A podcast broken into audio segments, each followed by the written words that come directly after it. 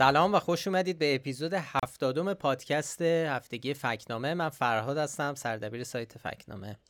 سلام منم رضا هستم دبیر تحریریه فکنامه. خیلی خوش اومدید به پادکست ما. من راستی هفته پیش اشتباهی عدد اشتباه گفتم. فکر کنم گفتم 63 یه همچی چیزی گفتم.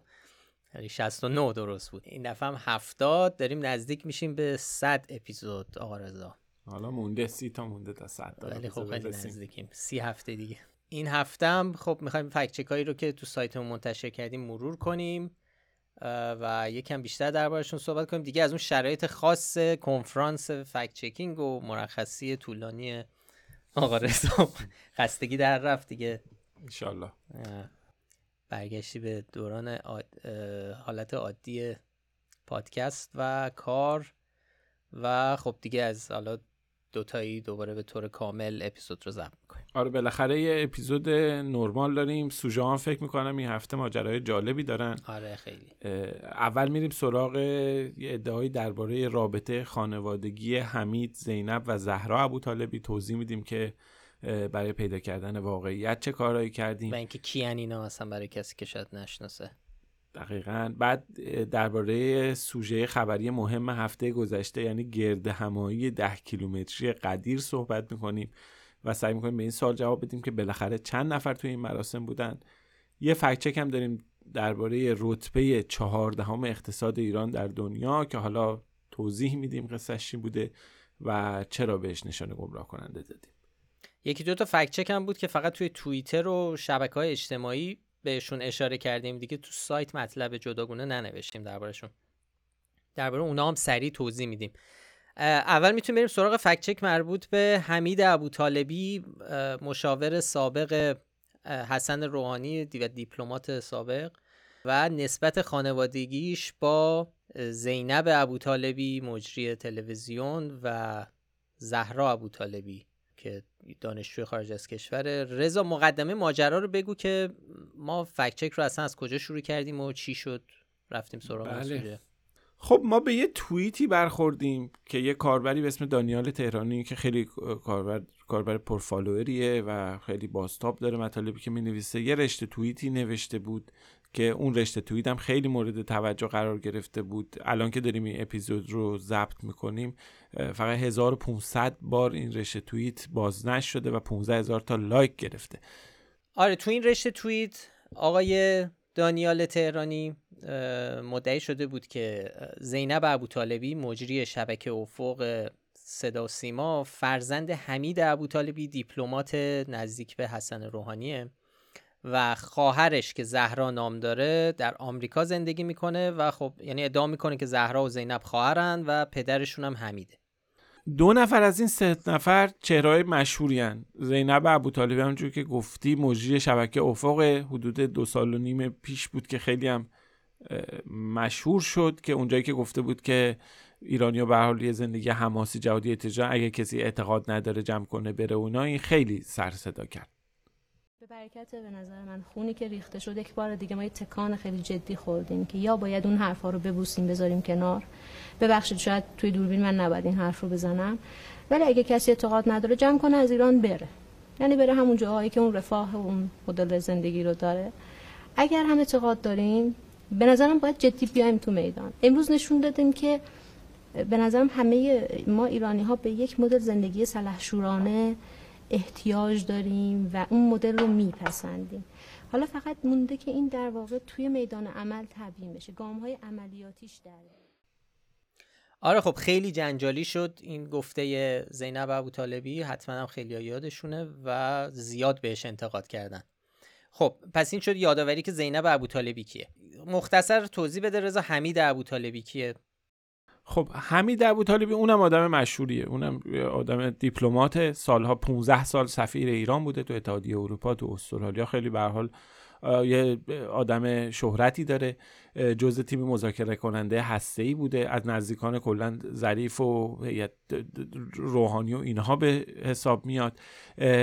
بحث زمانی که قرار بود به عنوان نماینده ایران تو سازمان ملل معرفی بشه که آمریکا به حال مخالفت کرد بهش اجازه ورود به آمریکا رو نداد. به خاطر اینکه می‌گفتن شرکت داشته در ماجرای گروگانگیری سال 58 دقیقا جز دانشان خط امام بوده اینا. به هر حال آدم مشهوری هستش.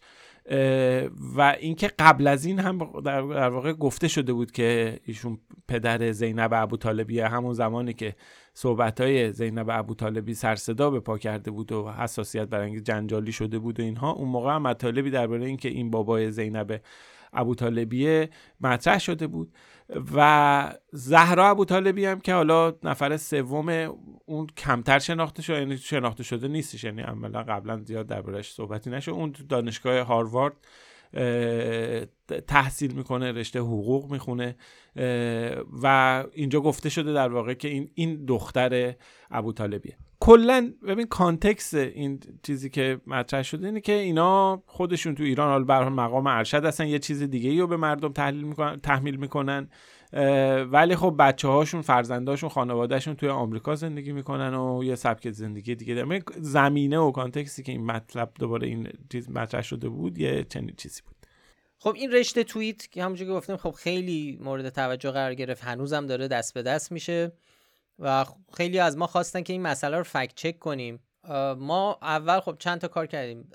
اول از همه رفتیم زیر همون رشته توییت از دانیال تهرانی. پرسیدیم که یه سری شبهاتی هست درباره این ماجرا. یکی اینکه خود حمید ابوطالبی اینو رد کرده قبلا و اینکه بعضیام میگن زینب پدر شهید شده اصلا. آیا شما اطلاعات بیشتری دارین؟ چون این رشته توییت برای کسی که حالا ندیدن به جز یه سری عکس که بیشترش از زهرا ابوطالبی در خارج یه خانم جوان محجبه است.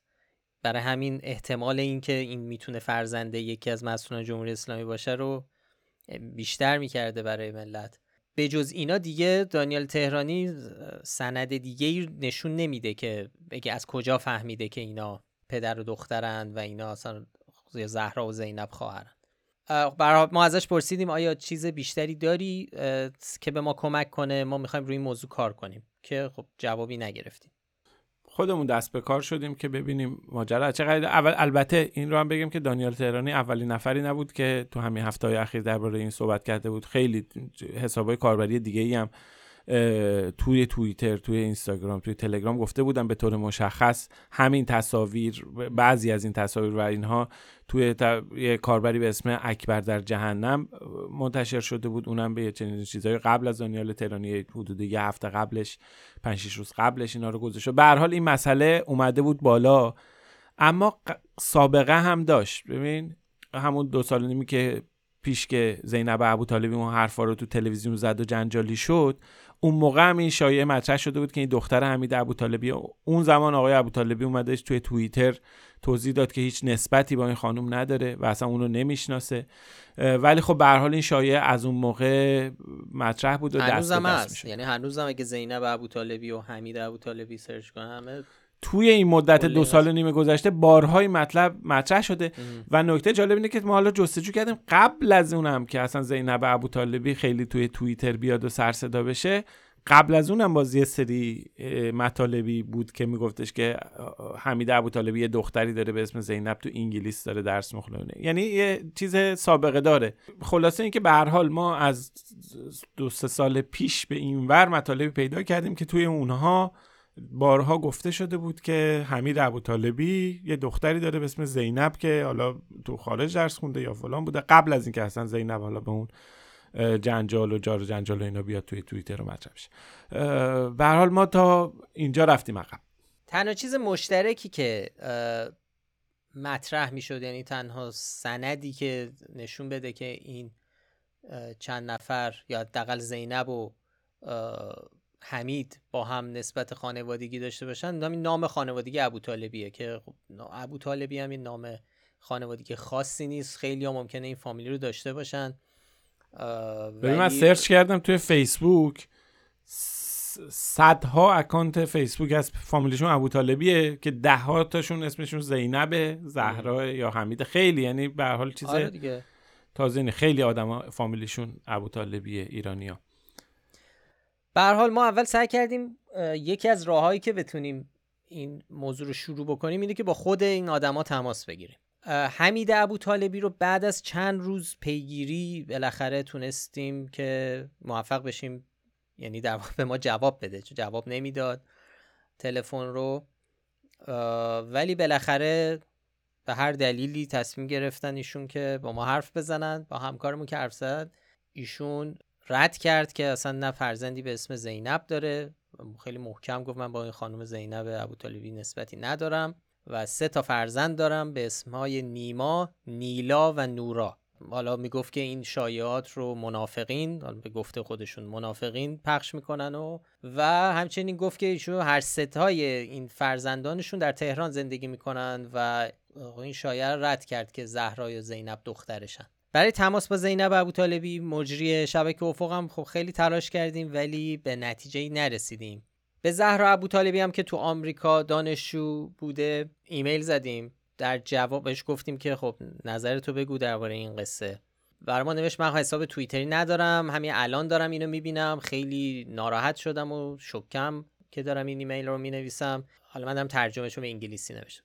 اجازه بدین رو تایید کنم که من به طور قطع هیچ نوع نسبت خانوادگی با زینب ابو طالبی ندارم و هیچ نزدیکی با نظرات و نگاه نفرت انگیز و غیر قابل قبول او ندارم. خیلی روشن بگم که نه تنها خواهر من نیست بلکه خویشاوند دور من هم نیست. ولی نگفتش که ولی نسبتش با حمید ابوطالبی بله. چیه؟ ولی در ادامه هم یه توضیحاتی درباره خودش داد و درباره نظراتش نسبت به وضعیت مملکت که من نگرانم و این حرفا. زیاد ربطی به قصه ما نداشت. در جوابش من براش نوشتم که خب مرسی که این توضیحاتو دادی ولی حمید ابوطالبی چی؟ آیا اون هم هیچ نسبتی ندارید شما با حمید ابوطالبی که دیگه جواب نداد. یه نکته دیگه هم وجود داشت تو مصاحبه ما با حمید ابوطالبی هم آقای ابوطالبی یه جوری در رفت از این قسمت اینکه چه نسبتی بین زهرا و وجود داره. اینجا به هر حال یه تردیدی برقرار میمونه. ضمن که حالا ما توی جستجوهامون به یک سند حقوقی هم رسیدیم. خلاصه پرونده ای بودش که در سال 2019 ظاهرا ایجاد شده بود. بحث مشکلاتی بود که برای ویزای خانم زهرا ابو طالبی پیش اومده بود. فراد یه مقداری درباره این پرونده هم برام بگو. چی بوده جریانش؟ توی اون سند چه چیزایی گفته شده و چه مطالبی هستش؟ آره این یه سیویل اکشنه که زهرا ابو طالبی از وزارت خارجه آمریکا شکایت می‌کنه. علت شکایتش هم این بوده که وزارت خارجه آمریکا و مخصوصا سفارت بخش کنسولی سفارت آمریکا در لندن که خانم ابو طالبی از اونجا تقاضای ویزا می‌کنه برای اینکه برگرده به دانشگاهش و ویزاش رد میشه تقاضای ویزاش.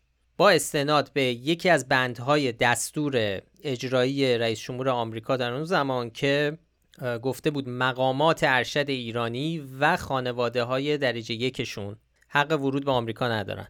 یعنی ممنوع می‌کرد دیگه یعنی که تقاضای ویزا کنن ویزاشون رد می‌شد. طبق اون خانم ابو طالبی رو ویزاشو رد کردند و خانم ابو طالبی زهرا اینجا شکایت می‌کنه و چیزی که میگه اینه که میگه من پدر من یک سینیور آفیشال نیست در دولت ایران. یک مقام عالی رتبه رسمی در دولت ایران نیست طبق قوانین ایران و در حالی که حالا ابو... حمید ابو طالبی مدیر کل سیاسی دفتر رئیس جمهور بود اون زمان یعنی آره. همون موقع. و اینکه آره مثلا یه مقام استانی و اینا نیستیم داریم ولی حالا از نظر حقوقی این قابل بحثه که آیا مثلا مدیر کل سیاسی ممکنه مقام ارشد باشد طبق قوانین کجا آمریکا ایران؟ اینا این این بحث حقوقی داره پیچیدگی حقوقی خاص خود ما وارد این نمیشیم. ولی یه جمله دیگه هم داره. جمله دیگه داره که میگه خانم ابوطالبی میگه که او خانواده درجه یک من نیست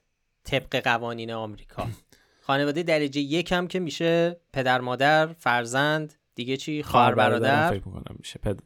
پدرخوانده مادرخوانده این قسمت. اینا در واقع توی اینجا یعنی برداشت ما اینه که توی اینجا صحبت از یه فرد مذکوری هست یه مقام عالی رتبه مذکوری هستش که اینجا خانم ابوطالبی میگه که این ایمیدیت فامیلی من یعنی خانواده درجه یک من محسوب نمیشه. آره تو این... البته خب تو این خلاصه پرونده اسمی از اون شخص نمیاد ولی خب وقتی حرف از این که میگه اون پدر من نیست خب حتما اسمش ابو طالبی ما ابو طالبی دیگه تو ایران فکر نمی‌کنم مقام ارشد سیاسی داشته باشیم تا اونجایی که حالا می‌دونیم و اینا. کسی دیگه رو حداقل نمی‌شناسیم. ابو طالبی مقام ارشد می‌شناسی شما؟ نه نمی‌شناسم. خلاصه حالا الان خیلی یه ذره داریم شاید داره پیچیده میشه قضیه. این پرونده هم که خب به جایی نمی‌رسه البته دادگاه رد می‌کنه به خاطر اینکه با استناد به این موضوع که این دادگاه اصلا وارد تصمیمات کنسولگری ها نمی‌تونه بشه. یعنی اصلا حتی قابل بررسی هم نبود. برای همین که برای همین این پرونده ولی رد میشه. اینم من اضافه کنم ظاهرا مشکل ویزای خانم زهرا ابوطالبی هم حل میشه چون الان توی به حال هاروارد هست. آگهی برای ماه مارچ 2022 هم یه دونه در واقع یه برنامه هم داشتن تو دانشگاه. به حال هستش توی یعنی آگهیش اومده بود و تو سایت دانشگاه هاروارد بودش. و حال ظاهرا این مشکل ویزا هم حل شده. اما در مورد زینب ابوطالبی هم اینم به حال یه تردیدهایی درباره اینکه کیو در واقع فرزند کیو اینها وجود داشت. خیلی خوب از قدیم می‌گفتند که همون زمانی که خبرساز شده بود و دو سال و نیم پیش حرفش جنجالی شده بود اینها می‌گفتند که این که این خانم فرزند شهید بوده و اینها رو پدرش رو اوایل جنگ از دست داده و اینها. حتی مثلا یه سری دوستانش مثلا آسیه باکری دختر حمید باکری که در واقع گفته بود که توی مدرسه بوده زینب فرزند شهید بوده هم مدرسهش بوده تو دانشگاه شریف درس خونده. ولی مشخص نبود. چیزی اطلاعی درباره اینکه در اطلاعات زیادی درباره زندگی شخصی این خانم زینب ابوطالبی وجود نداره. ولی به هر حال این موضوع مطرح شده ولی یکی. دو نفرم که میشناختنش به ما گفتن که قطعا نیست اونم پدرش شهیده. یعنی خیلی ها این موضوع رو تایید می‌کنن. البته ما نمی‌تونستیم استناد کنیم به اون گفته ها یه دوره هم گفته بودن که زینب ابوطالبی فرزند مجید ابوطالبی بوده که اینم از طرف خانواده مجید و فرید ابوطالبی تکذیب شد. این دو نفر البته برادر همین آقای ابوطالبی هستن. مجید یعنی و فرید ابوطالبی که تو جنگ کشته شده آره ما فکر می‌کنیم زینب ابوطالبی باید فرزند فردی به اسم مهدی ابوطالبی باشه که سال 61 در جنگ کشته شده. آره یه روحانی در واقع آخوندی بوده که سال 61 هم که تو عملیات فتح المبین اسم کاملش مهدی ابوطالبی نصرآباد بوده که اهل تفت یزد بوده اینا. در واقع یه چیزایی هست یه نشانهایی هست توی مطلب لینکاشو گذاشتیم که به احتمال خیلی خیلی زیاد این خانم زینب ابوطالبی فرزند اونه. خلاصه به هر حال تا اونجایی که ما تحقیق کردیم مطمئن شدیم که زینب خواهر زهرا و دختر حمید ابوطالبی نیست. این رو به اطمینان رسیدیم. اما چیزی که درباره شک داریم اینه که چه نسبتی بین زهرا و حمید ابوطالبی وجود داره. دو طرف اینو در واقع در رفتن از اینکه یعنی حداقل نگفتن که با هم دیگه چه نسبتی دارن. توی اون خلاصه پرونده به حال بحثش مطرح شده بود. ضمن که بعد از انتشار fact check دانیال تهرانی یه ویدیو هم منتشر کرد که نشون می‌داد حمید ابوطالبی 6 سال پیش از فیسبوک دقیقا یه screen record ه که نشون می‌داد حمید ابوطالبی 6 سال پیش تو سال 2016 برای زهرا ابوطالبی یه کامنتی توی فیسبوک گذاشته. از نظر تاریخی هم مشخصه که این screen recording به تازگی ضبط شده. ولی نکته اینه که صفحه فیسبوک زهرا ابوطالبی الان در دسترس نیست. ما پیدا نکردیم. و و ولی خب به هر حال این کامنت خیلی اتفاقی نمی‌تونه باشه که این دو نفر یعنی بدون اینکه نسبتی با هم داشته باشن بشناسن بیاد حمید ابوطالبی که خیلی هم حالا به هر حال یا شخصیت رسمی و چیز داره بیاد کامنت بذاره و برای یه نفری که به هر حال به نظر می‌رسه که اینها یه نسبتی دارن که ما هنوز نمی‌دونیم که این نسبت چیه. رضا ممکنه یه بعید بگن؟ خب شاید حمید ابوطالبی به شما دروغ گفته. خیلی محتمله. ببین این ممکنه حمید ابوطالبی به ما دروغ گفته باشه. ممکنه بعدا یه چیزایی کاشف عمل بیاد ما به حال به یه اطلاعات دیگه برسیم. ممکنه اسم سه تا بچه‌شو که نیما و نیلا و اینا بوده اینا رو ممکنه اشتباه به ما گفته باشه. همه اینا محتمله. ممکنه خانم زهرا ابوطالبی حرف خلاف واقع گفته باشه. البته که هیچ اشاره به رابطش با حمید ابوطالبی نکرده. اینا همه احتمالش هست ولی با توجه به اون خلاصه پرونده ای که توی اونجا اومده. و اونجا ظاهرا در واقع پذیرفته شده که اونجا میگه که زهرا میگه که ایمیدیت فامیلی نیست با فرد مذکور که باز احتمال خیلی خیلی زیاد حمیده بوده به هر حال این شواهدی که الان وجود داره نشون میده که اینا احتمالا احتمال خیلی خیلی زیاد نسبت پدر فرزندی ندارن. ممکنه حالا برای سرپرست ممکنه فرزند یک کدوم از اون برادران شهیدش مجید یا فرید باشه. اینا همش محتمله. ولی اینکه فرزندش باشه با این شواهدی که داریم ما چه به چنین چیزی نرسیدیم. در نهایت حالا این به ما به این رشته توییت و ادعای اصلی این رشته توییت که گفته بود زینب و زهرا ابوطالبی خواهرن و هر دو فرزندان حمید ابوطالبی هستن نشون نادرست دادیم چون خب درست نیست. ولی همونطور که الان رضا گفت خیلی محتمله که زهرا و حمید نسبت دیگری داشته باشن. حالا پدر دختر نباشن ممکنه مثلا تقریبا ما مطمئن برادرزاده نسبتی وجود داره. آره. خب این مسئله رابطه خانوادگی اولین بار نیست که مطرح میشه. کلا سوژه‌ای که این سالا زیاد بهش برخوردیم. حالا گاهی درسته گاهی درست نیست بحث به حال یه وقت قضیه حساس ماجرا مربوط به اقوام مسئولان در خارج از کشوره. حالا با اون شرایطی که ایران داره شاید مشهورترین داستان اخیرش همین ماجرای خانواده قالیباف باشه که توی ترکیه فیلمی ازشون منتشر شده بود توی فرودگاه.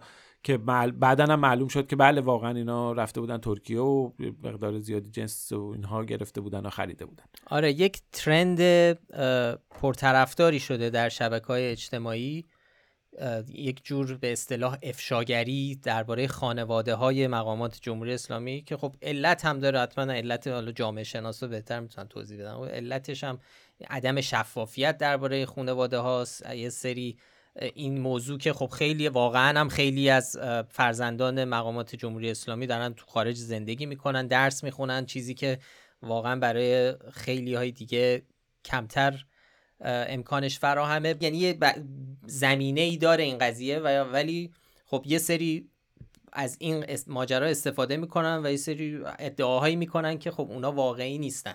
برای همین حالا یه مثال دیگهش که همه الان هم می‌تونید سرچ کنید. چند سال پیشا یه ویدیویی دست به دست شد از یک عروسی خیلی مجلل و زیبا که می‌گفتن که این عروسی دختر سید محمد خاتمی رئیس جمهور سابق و پسر کمال خرازی در ونکوور کاناداست. حتی تو ویدیو اندی هم میاد می‌خونه و خب خیلی فضای لوکس و مجللی بود. خب این ویدیو هم ما همون موقع هم فهمیدیم که حالا کاش شاید یه چیزی هم بنویسیم چون همچنان این ویدیو تو شبکه اجتماعی و اینترنت هست. هیچ ربطی به محمد خاتمی و کمال خرازی و اینا نداره. یعنی ما حتی فهمیدیم که عروس و دومات کیان یعنی تونستیم برسیم به این ماجرا که حالا اسماشون من نمی‌خوام بگم چون واقعا دیگه وارد حریم خصوصی به اندازه کافی وسط این دو نفر قربانی این ماجرا شدن. حالا نمی‌خوام اسم و فامیل بگم که باز دور سوژه بشن ولی ولی خب حسین سین و مثلا مریم عین. خب یعنی اینا عروس و دومادن. هیچ رب نه نه خاتمی هن نه خرازی هن هیچ کدوم. تو اکتبر 2017 هم عروسی کردن. بله تو ونکووره ولی خب هیچ ربطی نه به هر حال این یه موضوعیه که الان شما الان این دو نفر رو سرچ کنید. منظورم دختر خاتمی و پسر خرازی. می‌رسید به اون ویدیو که خب اساسا فیکه. حالا اینجا اسمشون تشابه نداره ولی خیلی وقتا این تشابه اسمی باعث میشه که بیان و به یه سری افراد نسبت یادم یه مشاور املاکی بود توی ونکوور اسمش میلاد خاوری بود. می‌گفتن این پسر محمود رضا خاوری رئیس پیشین بانک ملیه که تو اون پرونده 3000 میلیارد تومانی و اینا نقش داشت و بعد اومد کانادا اونا تا اینکه به انقدر کار بالا گرفت بنده خدا مجبور شد بیاد یه مدارکی منتشر کنه که نشون میده آقا پدر من یکی دیگه است و ربطی به اون خاوری نده. به هر حال این شباهت نام خانوادگی یک یکی از چیزهایی که زیاد بهش پرداخته میشه و به حال اشتباه هم میفته. یه چیز دیگه هم بود دوباره یه ویدیو که ما تو توییتر فکر کنم فقط بهش اشاره کردیم دیگه مطلب خاصی منتشر نکردم چون خیلی پخش نشد. یه ویدیوی منتشر شده بود که از یه جشن تولد سورپرایزی که یه خانم چادری میاد بیرون و از وارد یعنی اتاق میشه و براش جشن می‌گیرن دف می‌زنن اینا. و می‌گفتن این معصومه ابتکاره براش جشن تولد گرفتن. ولی خیلی شبیه بود. شبیه بود واقعا. اون نوع چادر و اون مقنعه زیر و که رنگیه و اینا خیلی شبیه اون چیزایی بود که معصومه ابتکار میپوشه. و اونم مثلا یه شخص دیگه بود و خیلی راحت از حالا اون ویدیو اصلا یه واترمارک داشت که واترمارک رو می‌رفت دادم اینستاگرام رو چک می‌کرد می‌فهمید که خب اصلا یه قصه دیگه از یه از این چی اسمشون سلبریتی نه. اینفلوئنسرای مثلا اینستاگرامی داخل ایرانه. یکی دیگه هم بود که حالا از اون ورم بگیم یه ویدیو هم بود که می‌گفتن عروسی زینب سلیمانی دختر قاسم سلیمانی یه ویدیو عروس دومادی بود که میرن جشن عروسی رو سر قبر قاسم سلیمانی گرفتن که اون هم درست نبود. و یکی دیگه هم که خب شاید حتما دیده باشی مال چند سال پیشه که اینه که نتیجه خمینی. رولا خمینی بود که سر دختر رو برداشته بودن فتوشاپ کرده بودن رو بدن یه مدل. حتی نتیجه آقای خمینی خب هر خارج از کشور سبک زندگی بله بله. متفاوتی داره ربطی اصلا چیز به آره آره. ولی یه عکس معروفی که بود آره این قصه فتوشاپ کرده بود. کلا این مسئله خب خیلی زیاده. باید متوجه بشیم که این ادعاها رو به حال می‌تونن درست نباشن. مشکلم اینه که بعضی وقتا به حال اسم آدمایی میاد وسط که ممکنه اصلا ارتباطی به ماجرا نداشته باشن شهروند عادی باشن. این اتفاقی که ممکنه بیفته. و به هر حال بعضی وقتا هم حالا درست از در میاد دیگه. باید تحقیق کرد و وقتی به اطمینان رسید از یه چنین چیزی بیایم و بحثش رو مطرح کنیم به شبکه های اجتماعی. آره مثلا مثلا گفتن که خب فرزند معصومه ابتکار در آمریکا درس می‌خونه. بله درس می‌خونه خود خانم ابتکار هم این رو تایید کرد. ولی تو این مواقع همونجور که گفتید همیشه با تردید برخورد کنید و هر چقدر هر چقدر که از اون سیاستمدار یا یا اون مسئول جمهوری اسلامی اگه بدتون میاد و مثلا فکر کردید وای چه افشاگری هیجان انگیزی شد از اول از خودتون بپرسید که خب اون کسی که داره این ادعا رو می‌کنه چه سند و مدرکی رو داره نشون میده برای این ادعاش؟ اگر هیچی مطرح نکرد فقط چهار تا عکس گذاشت و گفت این فلانی پسر اونه اون یکی دختر بهمانیه خب یه ذره شک کنید همینجوری انقدر راحت شعرش نکنید. در شبکه های اجتماعی چون همین خوب خیلی کمک می‌کنه به پخش شدن بیشترش. ما حالا تبلیغ مکتب خانه خودمون بکنیم. تو مکتب خانه رو سایتمون ما داریم یه سری ویدیوها رو منتشر می‌کنیم. بخشیش برای به دست آوردن همین جواب هاست. یعنی که اگر یه تصاویری دیدید یه سری ادعاهایی رو دیدید اگر ویدیویی دیدید که گفت معصوم ابتکار جشن تولدشه ببینید چه راههایی میشه پیدا کرد که فهمید که این واقعی هست یا نه. به هر حال ما همون جوری که مفصل صحبت کردیم خیلی مفصل شد. به ادعای رابطه پدر فرزندی بین حمود طالبی و زینب ابو طالبی و اینها نشان نادرست دادیم و هنوز منتظریم ببینیم بین حمید ابو طالبی و زهرا ابو طالبی چه نسبتی وجود داره نسبت خانواده دیگه هست یا نه. این رو به حال منتظریم که ببینیم. خیلی فکچک جالبی هم بود. تمام کارها رو کردیم تماس گرفتیم زنگ زدیم پرسیدیم شواهد رو کنارم چیدیم از این کارا کردیم. هنوزم داره. آره. جالب بود. یه فکت که جالب دیگه هم این هفته داشتیم. بیا فراد بریم سراغ, بریم سراغ بعدی. که خیلی اونم سوال بزرگی برای خیلی مخاطبا بود. اینکه چند نفر توی گرد همایی ده کیلومتری قدیر شرکت کرده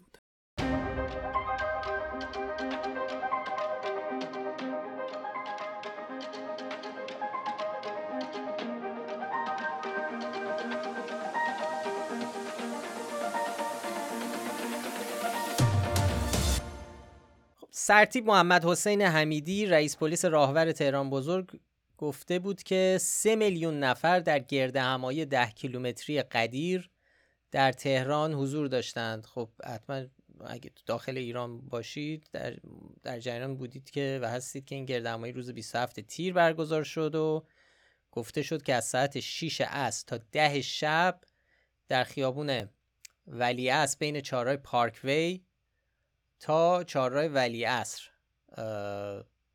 در جریان بوده. این برنامه رسمی بوده. آره. خب خیلی این صحبت آقای سرتیپ حمیدی توی رسانه ها باستاب داشت گفتن اجتماع سه میلیون نفری قدیر از اینها. بله.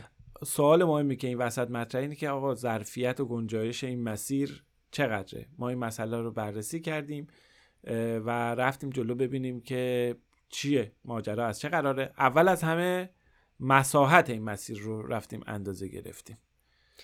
خب برای ما یه ذره توضیح بده که دقیقا از چه ابزاری استفاده کردیم و چیکار کردیم. ببین یه ابزار آنلاینی هست به اسم مپ چکینگ که اصلا کارش همینه.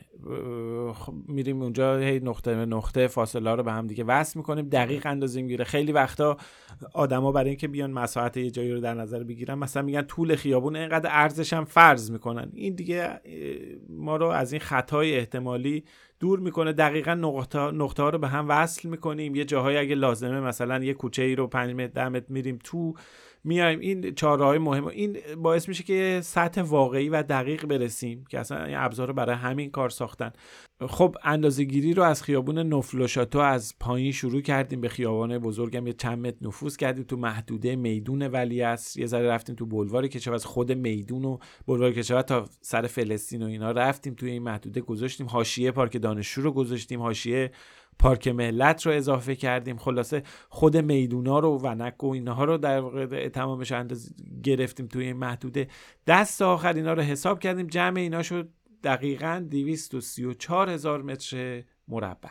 یه نکته هم وجود داره دیگه. خب حالا ما تمام چیزا رو هم گرفتیم. موانع خیابون هم نگرفت مثلا غرفه ها و اینا رو اگه می‌خواستیم خیلی دقیق بگیریم باید کم می‌کرد اون قسمتی که ماشینا می‌رفتن و کم می‌کرد اون محدوده ای که وسط خیابون یه لینی گذاشتن که بی ها رو جدا کنن. پر می‌کردیم جوب آب باید کم می‌کردیم خب اینا رو نکردیم. میگیم حالا تقریبا حد اکثر رو گرفتیم. یعنی حتی فرض کردیم غرفه ای وجود نداره.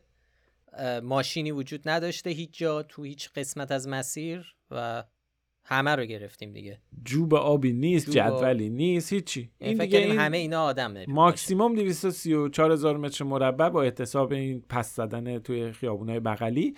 مسئله بعدی حالا کافی بود که بیایم تراکم جمعیت رو حساب کنیم تا بتونیم به معمای اینکه چقدر گنجایش جمعیت بوده جواب بدیم. ما قبلا همین کار رو برای محاسبه جمعیت تشییع جنازه قاسم سلیمانی هم انجام دادیم بودیم که اونم خبرساز شده بود و مورد بحث بود و دقیقا. خیلی روش مانور داده می‌شد که چه جمعیت زیادی اومده بودن. دقیقا. ببین خب برای اینکه ما بتونیم یه برآوردی از تراکم داشته باشیم یه سری تصاویر وجود داره از این. یه سری تصاویر هم هستش که توی سایت کراود سیفتی و اینها هستش که گذاشتن که تراکم جمعیت رو در واقع مدل سازی کردن به ما نشون میدن. اینا رو با هم دیگه گذاشتیم. ببین بین راه 300 تا 350 غرفه بودش که غذا می‌دادن. بعضیا خب خیلی شلوغ بودن مثل صفحه سوسیس بندری و اینا شلوغ بودن. بعضی غرفه مثل هندونه و اینا تراکم کمتری داشتن. خب برای تراکم اینجوری بود تو اونجوری که عکس بود دیگه که واقعا همه مسیر همجوری خلاصه به حال تراکم ثابتی تو این مسیر وجود نداشته متغیر بود. بعد بله. حالا فقط خوراکی و اینا هم نبود. خب عبدالرضا داوری مشاور سابق محمود احمدی هم یه محاسبه کرده بود که تراکم جمعیت رو 8 دهم در نظر گرفته. بعد و گفته بود که کل این مسیر اگه پر باشه میشه 375 هزار نفر که در معادل 4 درصد جمعیت تهرانه. خب این روش شاید اینجا خیلی به کار نیاد و دقیق نیست چون هر کسی از هر جایی می‌تونسته اضافه بشه به این جمعیت و اینکه خب افراد یه جا ساکن که نبودن در حال حرکت بودن می‌رفتن میومدن پس ما فکر می‌کنیم تعداد باید بیشتر از اون چیزی باشه که آقای داوری حساب کرده. آقای داوری البته تراکم جمعیت خوب تخمین زده هشتم که گرفته میانگین معقولیه. ولی به نظر می‌رسه که مساحت رو زیادتر از اون حد چیز گرفته. به اضافه اینکه همینجور که میگی جمعیت ثابت و ساکن حساب که در که جمعیت سیالن حتی مثل جمعیت اینجوری هم نیستن ورود خروجی ثابت هم ندارن که بیام مثل محاسبه دبی حجم آب تو لوله مثلا بیان طرف وارد چه از طرف حجم حساب کنیم. نه از جاهای مختلف می‌تونن بیان. خب پس بنابراین ما باید یه چند تا سناریو رو بر اساس تراکم و متوسط حضور افراد در واقع برای جمعیت سیال حساب بکنیم. چهار تا سناریو رو ما توی مطلب در نظر گرفتیم. هم هم سناریوهای دست بالا اولین سناریو تراکم جمعیت رو یک نفر در متر مربع اندازه گرفتیم در نظر گرفتیم و در واقع در دو حالت اومدیم جمعیت رو حساب کردیم. یکی اینکه به طور متوسط هر فقط هر نفر یک ساعت توی اجتماع حضور داشته که خیلی خوب این دست پایینه. از اون طرف که کل جمعیت توی چهار ساعت مراسم میشه به 900 حدود 940 هزار نفره.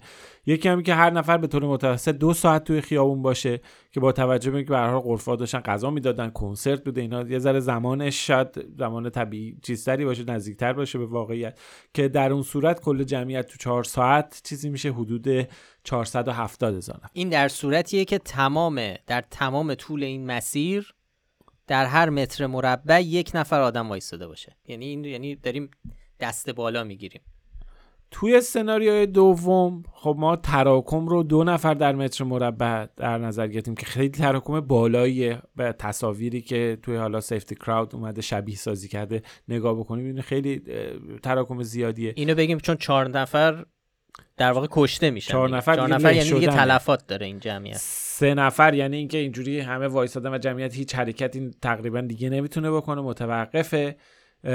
و به حال دو نفر یه تراکم خیلی جمعیت متراکمی که می‌بینیم یه جا این دیگه خیلی تراکم شلوغ ترین چیزیه که می‌تونه اتفاق بیفته و کسی حالا آسیب نبینه اینا. ببین حالا تو این سناریوی تراکم دو نفر ما اومدیم حساب کردیم که اگر هر نفر به طور متوسط یه ساعت تو خیابون حضور داشته باشه میشه یک میلیون و 800 هزار نفر ظرف جمعیتی. اگر هر نفر به طور متوسط دو ساعت حضور داشته باشه میشه خب 940 هزار نفر. سناریوی سوم فرض کردیم که حالا جمعیت اشباه شده. ثابته. خب با توجه به حجمی که وجود داره میشه بین یه چیزی با توجه به حالا چیزی که وجود بین 375 هزار نفر تا 562 هزار نفر. این سناریو سناریوی چهارم هم که سناریوی ترکیبیه. یعنی ما اومدیم برای بخشی از خیابون یه تراکم پایین در نظر برای بخشی تراکم بالا.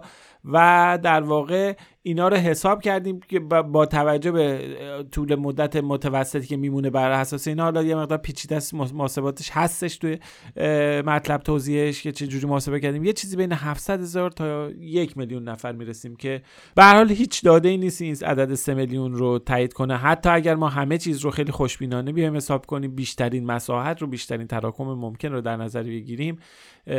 هرگز به این عددی که 3 میلیونی که آقای سرتیپ احمیدی گفته نزدیک هم نمیشه. و در نتیجه به این گفتهشون نشان نادرست دادیم. بار اولم نبود به حال این سوال در جمعیت پیش اومده. همونجور که گفتی اولش ما سال 98 هم رفتیم محاسبه کردیم. جمعیت تشییع جنازه قاسم سلیمانی رو هم تو اهواز گفته بودن در, در واقع چیزی زده بود درش بزرگ نمایی کرده بودن. آره یادم تو نیویورک تایمز هم خبرنگار نیویورک تایمز خانم فرناز فسیحی تو مطلبی که درباره تشییع جنازه نوشته بود گفته بود یه جمعیتی که طولش سی کیلومتر بوده در این تشییع جنازه در اهواز حضور داشتن. که خب ما رفتیم سی کیلومتر رو نگاه کردیم رو نقشه اگه نگاه بکنید خانم فسیحی هم اگه این کارو می‌کردن قطعا همچین چیزی نمی نوشتن سی کیلومتر از طول یعنی ابعاد خود اهواز بیشتره. یعنی نه حساب کردیم سی کیلومتر میشه انگار شروعش. یه جایی بیرون از اهواز محدود اهواز تهش هم میشه از اون ور می‌زنه بیرون از اهواز. طبق عکس ها فیلم هایی که وجود داشت و مسیر تشییع جنازه در بیشترین حالت در اهواز جنازه قاسم سلیمانی می‌تونست طولش سه کیلومتر باشه نه سی کیلومتر. که خب هنوزم تصحیح نکرده نیویورک تایمز این اشتباه رو هنوزم برید همچنان زده سی کیلومتر هرچند ما چند بار هم اشاره کردیم. ولی خب تهران چی؟ رضا تهران رو بگو مسیر توی تهران, تهران هم خب خیلی صحبت سه میلیون و دو میلیون و پنج میلیون و چیزایی می‌گفتن.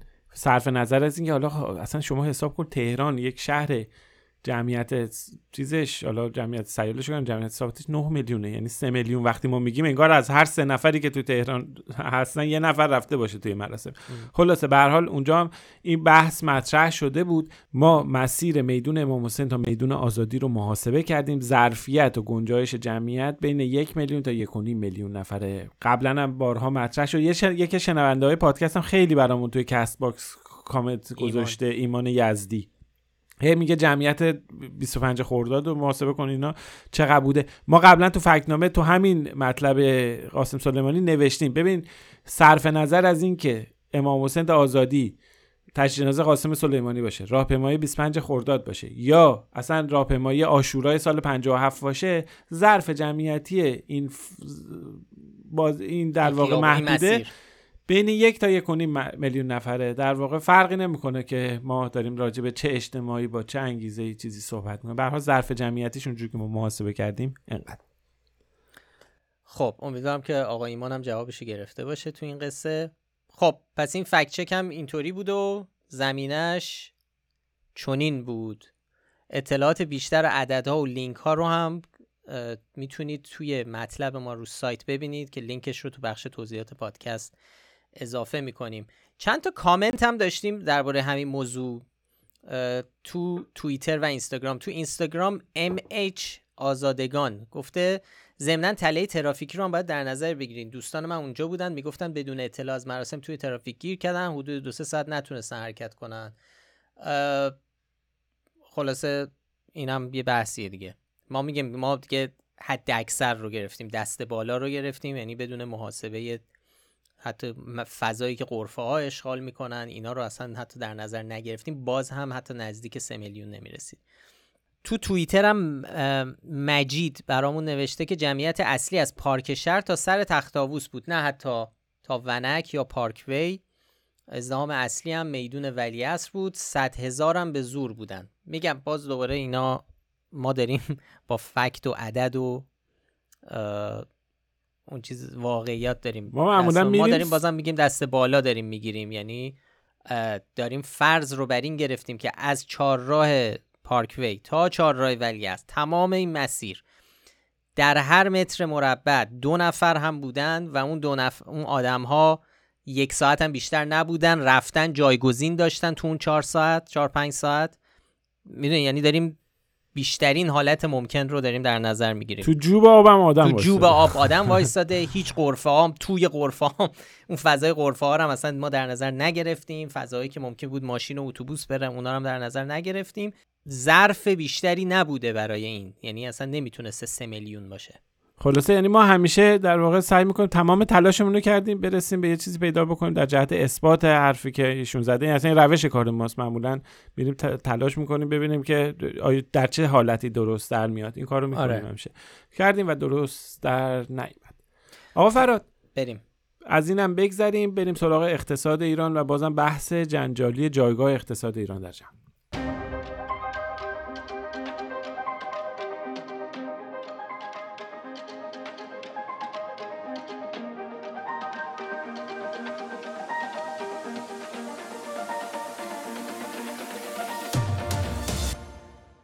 خب این بحث رتبه اقتصادی ایران هم که هر چند وقت یک بار مطرح میشه. اگه پادکست ما رو شنیده باشید یا مخاطب فکنامه باشید حتما دیدید که ما چند بار پیش از این هم به سراغ این موضوع رفته بودیم.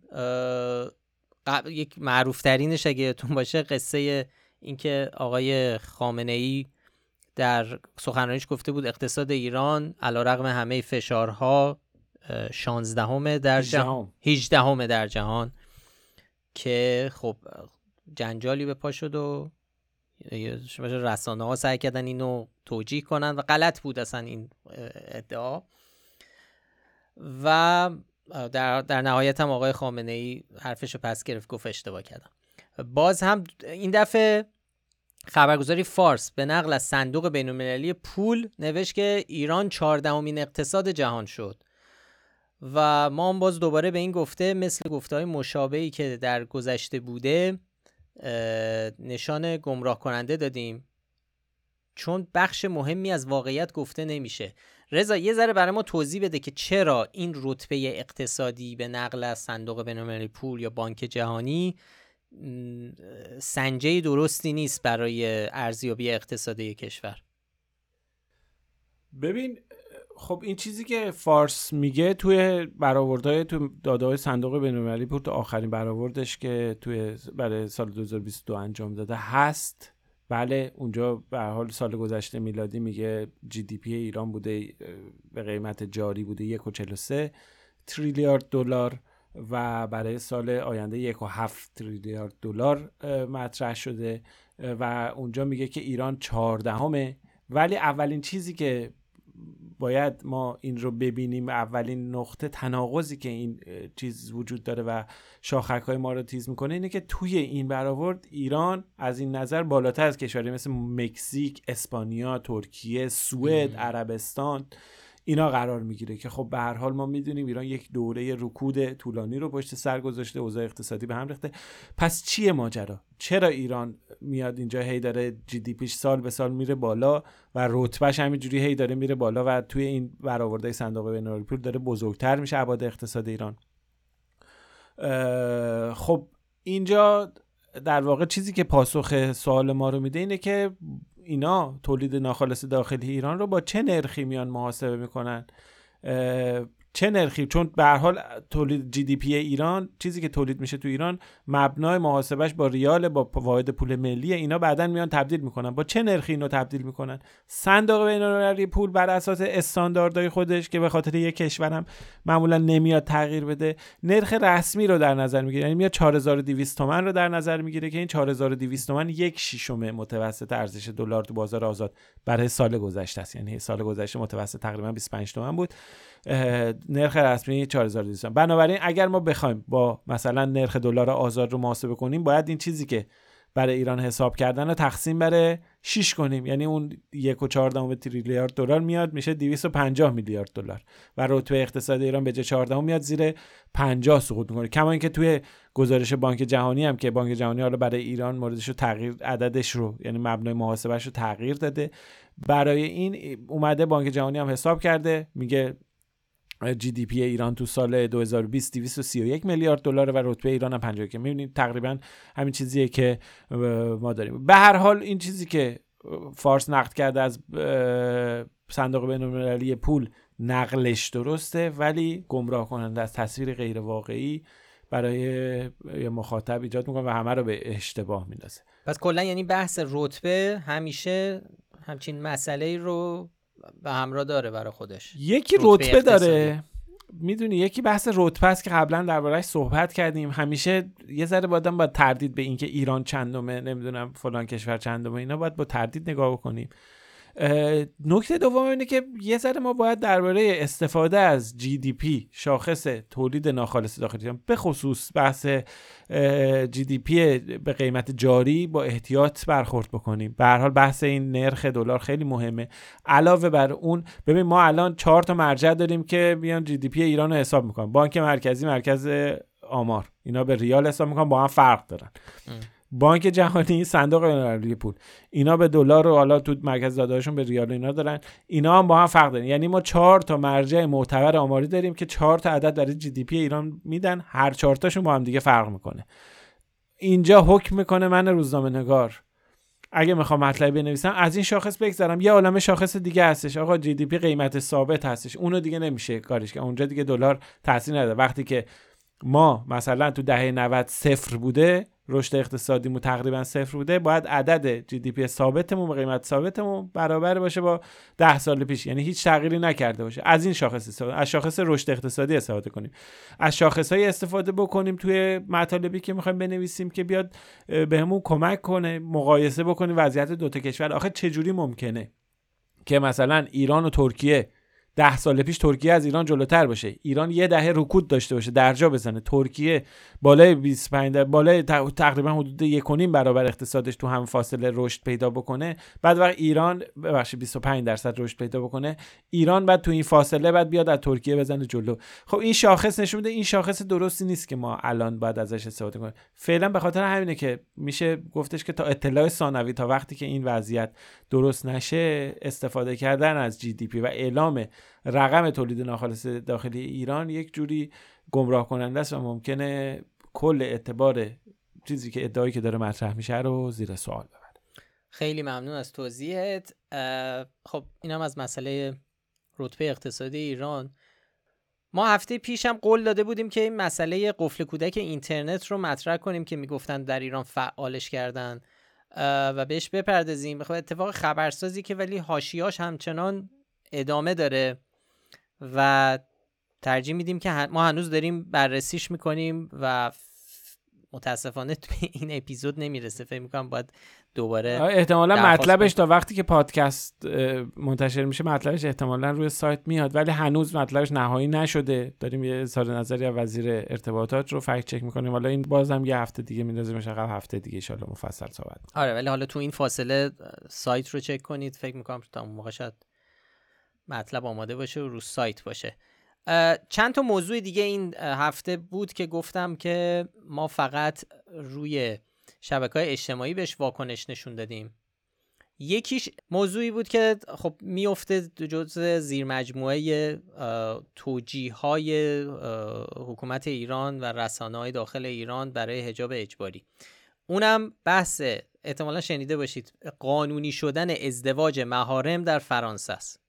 چند سال این ماجرا ادامه داره. ما تو پادکست حرفش رو زدیم. بله؟ بله فکر می‌کنم بحثش رو مطرح کردیم یا یادم نمیاد. یادمون رفته. هفتاد اپیزود آقا. افشین گفتیم شما آقا افشین از اتاق فرمان.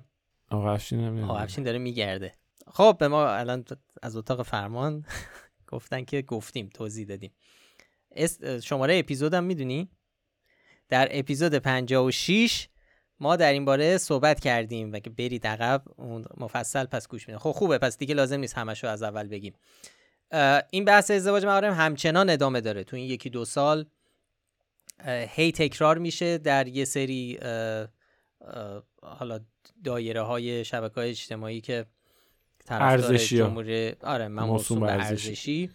حالا این بار یه ویدیویی دوباره داره دست به دست میشه که خبرگزاری تصنیم ساخته عنوانش هم اینه ازدواج با مهارم آزاده آزاده آزاد این ویدیو البته همون ویدیو قبلا ساخته شده قد... بله، همون بله، قدیمی. ت- تقریبا یه سال و نیم پیش. ساخته شده ما ندیده بودیم این ویدیو رو توش علاوه بر ازد... این خبر فیک ازدواج مهارم با فرانسه که واقعا یه فیک کلاسیکه که چجوری این خبر فیک رو بله. در آوردن واقعا جالبه به غیر از اون یه چیزای دیگه هم مطرح میشه بحث قانون رومئو و جولیت و اینا اونجا هم مدعی میشن که به تازگی در فرانسه تصویب شده که اجازه میده افراد زیر 15 سال هم رابطه جنسی داشته باشن و از این حرفای دیگه.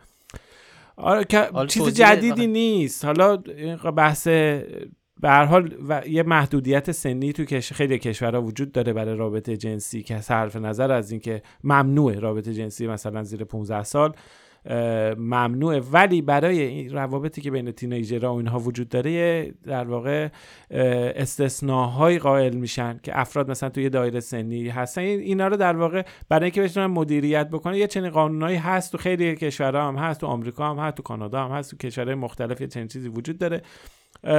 ما توی اون توییتی که گذاشتیم لینک گوگلش رو فقط گذاشتیم که اگه کسی دلش خواست بره ببینه که اصلا قانون چیه. ولی به هر حال خیلی سختگیری در مورد روابط جنسی با افراد زیر سن اه، 15 سال و اینها وجود داره. با هم دیگه. دارید کدومو میگی؟ ببین، نه، با هم دیگه استثنا. با زیر 18 سال. افراد بزرگسال با افراد زیر اه، 15 سال در واقع تو فرانسه رو فرانسه. داریم میگیم زیر 15 سال خیلی به شدت خیلی حساسیت خیلی خیلی زیادی وجود جرمه. داره جرمه توی اون قانونی هم که در واقع تو پارلمان فرانسه مطرح شده بود دو- دوستان رسانه های تصنیم و میزان و اینا بهش برداشت کردن ازدواج مهارم نخیر تو اون قانون هم اومده بود. مجازات اتفاقهایی که در محیط خانواده میفته با افراد کم سنه اونا رو به شدت تشدید کرده بود و یه چنین چیزایی ما نمی‌دونیم واقعا اینا ازدواج محرم از کجا در آوردن یا اینا رو ولی به هر حال این چیزایی که اومدن درباره ازدواج محرم و درباره قانون رومئو و جولیت حالا به اصطلاح اینا گفتن توی این ویدیو خبرگزاری تسنیم اه، کاملا برداشت های در واقع عجیب غریبیه. یه, ف... یه نوع fake news در واقع میشه تدریسش کرد توی اگه برای چیزای نمونه های fact checking و fake news اینا بخوایم بگیم چه جوری ممکنه یه چنین چیزایی رو در بیارن و به اسم واقعیت و fact به خورد مخاطب بدن. خلاصه پس هر جا دیدید ازدواج مهارم در فرانسه آزاده است بدونید به کلی جریه بله توی قانون مدنی فرانسه سه تا بند وجود داره که اصلا اونجا بله، اصلا ازدواج رو. میگه ممنوع می‌کنه. ممنوع کرده. خب بریم بعدی توضیحات بیشتر راستی اپیزود 56 لطفا برید اونجا مفصل تر توضیح دادیم این قصه رو. موضوع بعدی که ما فقط تو شبکه های اجتماعی بهش واکنش نشون دادیم یه ویدیویی بود که خب این روزا به عنوان انفجار در هویزه در خوزستان منتشر میشه که خب یه آتش سوزی بسیار بزرگیه که در واقع این آتش سوزی مربوط به شهر اسلام قلعه افغانستان در سال 2021 حالا این ویدیو فقط تو ایران با- عنوان و کپشن نادرست پخش نشده. جاهای دیگه هم مثل پاکستان، عمان و یه سری کشورهای دیگه با اونا هم با عنوانهای دیگه در حال دست به دست شدنه. گروه فکت چکینگ خبرگزاری فرانسه هم این ویدیو رو بررسی کرده که ما لینکش رو تو شبکه اجتماعی مخصوصا تو توییتر راحتتر میشه پیداش کرد. گذاشتیم و همینطور بی بی سی دری این ویدیو رو در همون تو همون سال 2021 بررسی کرده و تایید کرده که این مربوط به آتش سوزی اسلام قلعه در افغانستانه و ارتباطی با خوزستان نداره. یه سری اکانت های ایرانی و فارسی اینو گوشه تصویر انفجار. حالا نظر قش... چیزی خیلی کلاسیک و ایناست خیلی ممکنه هر جایی بیان اینو جا بزنن حالا الان گفتن هویزه ممکنه چند وقت دیگه آره, به آره. اسم جای دیگه هم بزنن به هر حال ما این ویدیو رو فعلا مهر نشان در واقع این که بله یعنی خیلی کمک. می‌کنه اگه این ویدیو رو دیده ببینید که جای دیگه اگه بهش برخوردید تو اینستاگرامی جایی گروه فامیلی کسی فوروارد کرد حتی ممکنه چند سال دیگه دوباره معمولا این خبرها و اینجور ماجراها دوباره سر در میارن. کما اینکه همین الان هم می‌بینید که از یه سال پیش هر جایی داره استفاده خودشو می‌کنه و تو شبکه ها میچرخن که خب انگیجمنت بگیرن. بسیار عالی. خب این اپیزود هم تموم شد. اپیزود مفصلی بود. جبران کردیم در واقع اپیزودهای قبل رو که یا من تنها بودم یا خیلی مختصر برگزارش کردیم مثل هفته قبل خیلی ممنون که پادکست فکت‌نامه رو میشنوین اگه پیشنهادی به ذهنتون رسید یا نظری درباره کار ما داشتین مثل همیشه در Castbox، تلگرام، اینستاگرام، توییتر برامون کامنت بذارید. خیلی به ما کمک می‌کنه. خیلی خیلی خوشحال میشیم که این پادکست رو به بقیه هم معرفی کنید. برای پیدا کردن ما کافی اسم فکت‌نامه رو به فارسی یا انگلیسی در همه اپ های پادکست جستجو کنید. هر هفته هم مثل همیشه لینک مطالبی رو که بهشون اشاره می‌کنیم رو در بخش توضیحات پادکست می‌ذاریم. پادکست فکت‌نامه رو افشین صدری تهیه می‌کنه و هیلا نیکو هم مدیر هنریشه که کاورها رو برای ما طراحی آدرس سایت ما از فکت‌نامه dot com. وقتتون بخیر تا هفته دیگه. خداحافظ. مراقب خودتون باشید. خدا نگهدار.